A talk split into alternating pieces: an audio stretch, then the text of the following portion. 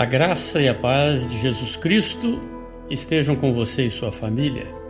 A palavra de Deus no livro de Salmos, capítulo 30, versículo 5, a parte B nos diz: O choro pode durar uma noite, mas a alegria vem pela manhã. Eu quero lhes fazer uma pergunta. E se a alegria não vier? Que tipo de reação teremos quando o dia amanhecer e notarmos que tudo continua igual como ontem? Nesses últimos tempos, temos visto muitas pessoas, inclusive muitos cristãos, que são verdadeiros colecionadores de derrotas. Nada, absolutamente nada dá certo para eles. Estão muito longe de ter uma vida tranquila e prazerosa na presença de Deus por conta de planos e sonhos poucos práticos. Nesse sentido, a decepção e a frustração são suas companhias constantemente. Sabemos que a decepção e a frustração são resultantes de um confronto entre duas personalidades, a realista e a sonhadora.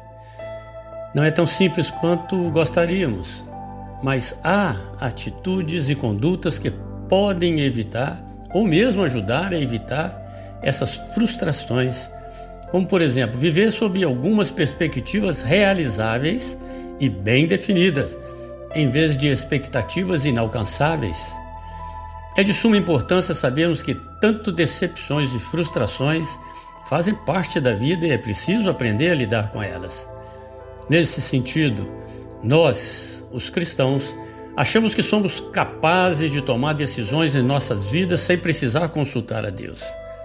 O resultado é que as consequências podem ser muito mais sérias ao ponto de desequilibrar a pessoa emocionalmente. A primeira coisa que lhe vem à mente é o sentimento de autocomisseração, inclusive com uma certeza de que Deus se importe com ele. Mas quero lhe dizer uma coisa: caso se enquadre nesse tema de hoje, Deus se importa e muito com você. Deus conhece as pretensões do seu coração, seus sonhos, seus ideais, suas esperanças. A verdade é que o Senhor lhe conhece muito mais do que você mesmo, e acredite nisso. Ele te conhece.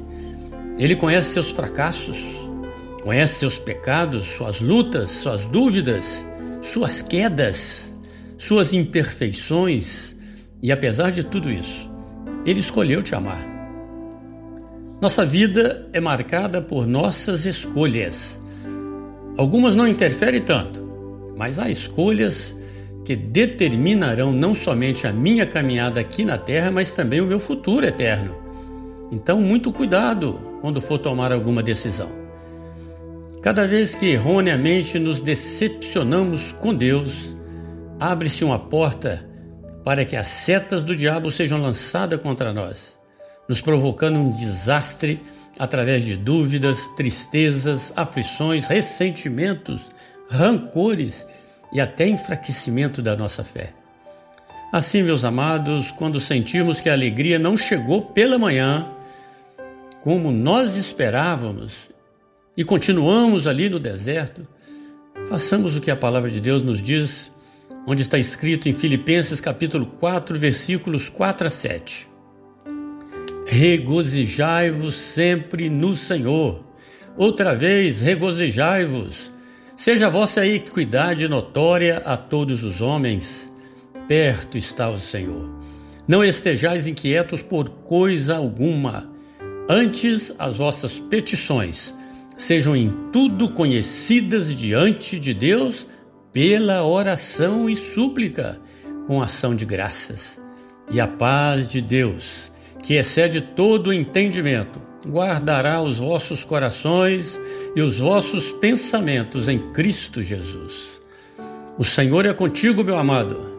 Tenha um ótimo e abençoado dia em nome de Jesus.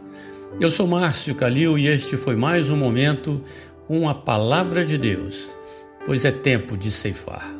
Amém.